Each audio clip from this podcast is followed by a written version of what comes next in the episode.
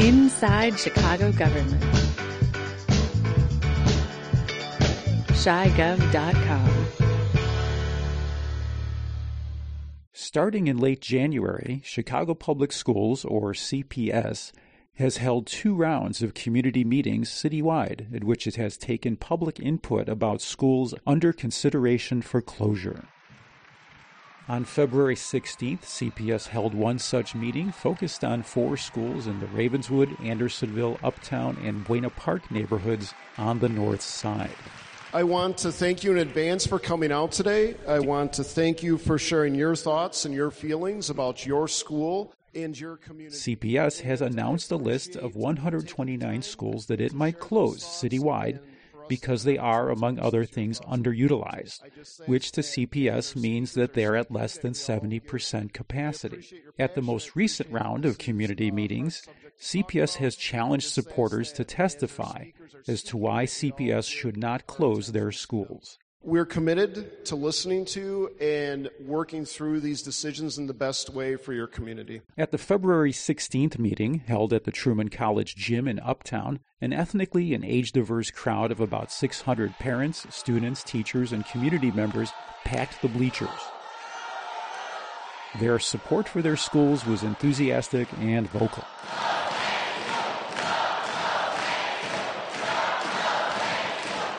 Less vocal were eight staff members from CPS, arrayed at tables in front of the crowd, most of whom sat quietly during nearly two hours of intense and often emotional public testimony.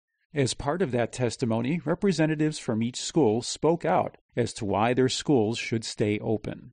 Hello, I am Gabe Pulliam in second grade at Stockton. I've been there for three years. I really don't want it to close. It is a great school. The speakers were students, their parents, teachers, and in one case, we believe in our kids. We will not turn our backs. A school's principal. Venus Shannon is the principal of Trumbull Elementary, a school of almost 400 students at Foster and Ashland.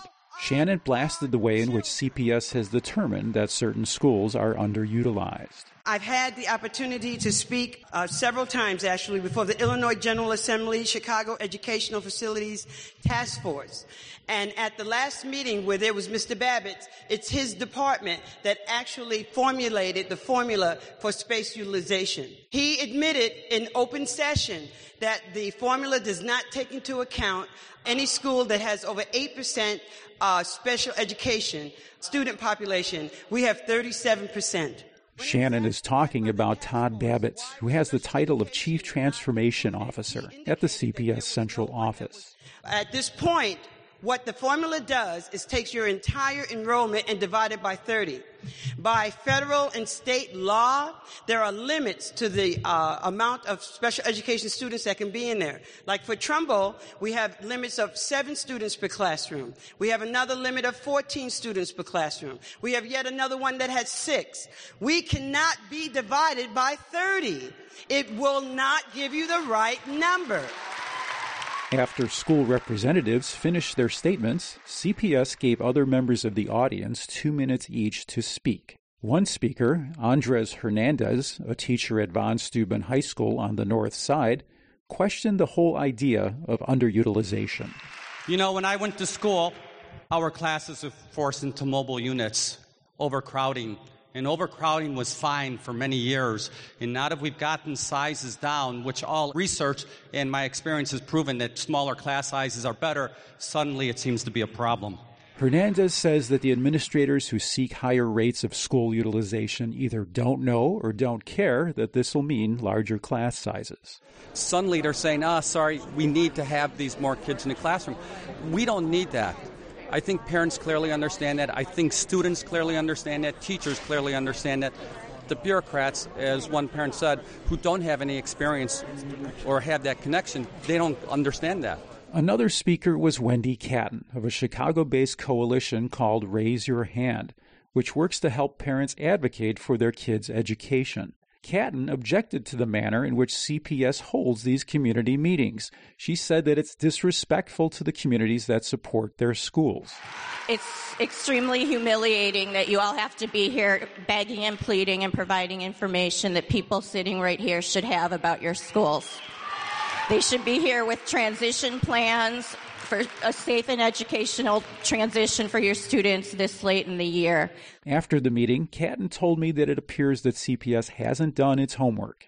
Some of the basic information that parents are having to present are just things that CPS should just know and have, whether it's special ed percentages or, you know, how many rooms are used for bilingual resource rooms or autism rooms. I mean, all of these things the district should have at this point. They should be coming to meetings well prepared and with an abundance of information. At each meeting, in its second round of community meetings, CPS distributes a list of questions they want school supporters to answer such as how consistent has your school leadership and teaching staff been? And what are your school's academic priorities and goals? But Wendy Katten says that the meeting format is one sided. CPS staff ask no questions, forcing parents and community members to guess at just what sort of answers CPS wants to hear. It really feels like this is just some weird process of elimination in the hopes that parents will bring the correct, you know, and right information that the district